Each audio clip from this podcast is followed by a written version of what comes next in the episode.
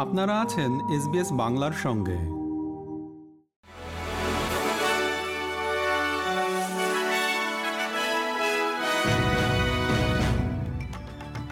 SBS Bangla.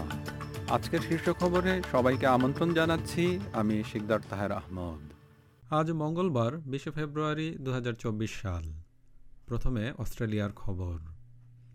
Net zero লক্ষ্যমাত্রার বৈশ্বিক মান অর্জনে ব্যর্থ হচ্ছে অস্ট্রেলিয়ার প্রধান ব্যবসা প্রতিষ্ঠানগুলো। সিডনি ইউনিভার্সিটির একটি নতুন গবেষণায় দেখা গেছে, বিশ্লেষিত দশটি বিশিষ্ট সংস্থার অর্ধেকেরও কম তাদের জলবায়ু লক্ষ্য পূরণের পথে ছিল। সিডনিতে গতকাল সোমবার তীব্র ঝড় থেকে আশ্রয় নেওয়ার সময় বজ্রপাতের শিকার হওয়া ব্যক্তিরা এখন সুস্থ। রয়্যাল বোটানিক্যাল গার্ডেনে আশ্রয় নেওয়া চার ব্যক্তি বজ্রঝড়ের প্রকোপে স্বল্প সময়ের জন্য জ্ঞান হারিয়েছিল। ভিক্টোরিয়ার ইতিহাসে অন্যতম বৃহত্তম ব্ল্যাকআউটের ঘটনায় ট্রান্সমিশন নেটওয়ার্কের নির্ভরযোগ্যতা নিয়ে প্রশ্ন উঠেছে। গত সপ্তাহে ঝড়ের কবলে পড়ে সেখানে বিদ্যুৎ সঞ্চালন ব্যবস্থা ভেঙে পড়ে। ফলে প্রায় পাঁচ লক্ষ তিরিশ হাজার ঘরবাড়ি ও ব্যবসা প্রতিষ্ঠান বিদ্যুৎ সংযোগ বিচ্ছিন্ন হয়ে পড়ে। বেশিরভাগ গ্রাহক চব্বিশ ঘণ্টার মধ্যে বিদ্যুৎ সংযোগ ফিরে পান। তবে হাজার হাজার মানুষ বেশ কয়েকদিন বিদ্যুৎবিহীন অবস্থায় অতিবাহিত করেন। তাদের মধ্যে কেউ কেউ এখনও বিদ্যুৎ সংযোগ ফিরে পাননি। এবারে আন্তর্জাতিক খবর।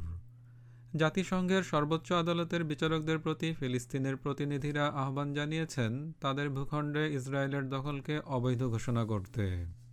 হেগে ইন্টারন্যাশনাল কোর্ট অফ জাস্টিসে এক সপ্তাহের শুনানির শুরুতে তারা এই আহ্বান জানান।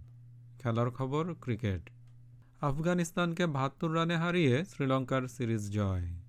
ডাম্বুলায় টস হেরে প্রথমে ব্যাটিং করে শ্রীলঙ্কা। নির্ধারিত বিশ ওভারে ছয় উইকেটে একশো সাতাশি রান করে তারা।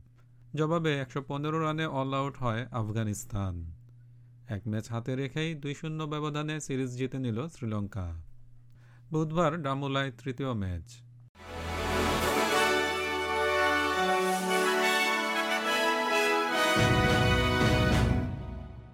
শ্রোতা বন্ধুরা, এই ছিল আমাদের আজকের শীর্ষ খবর।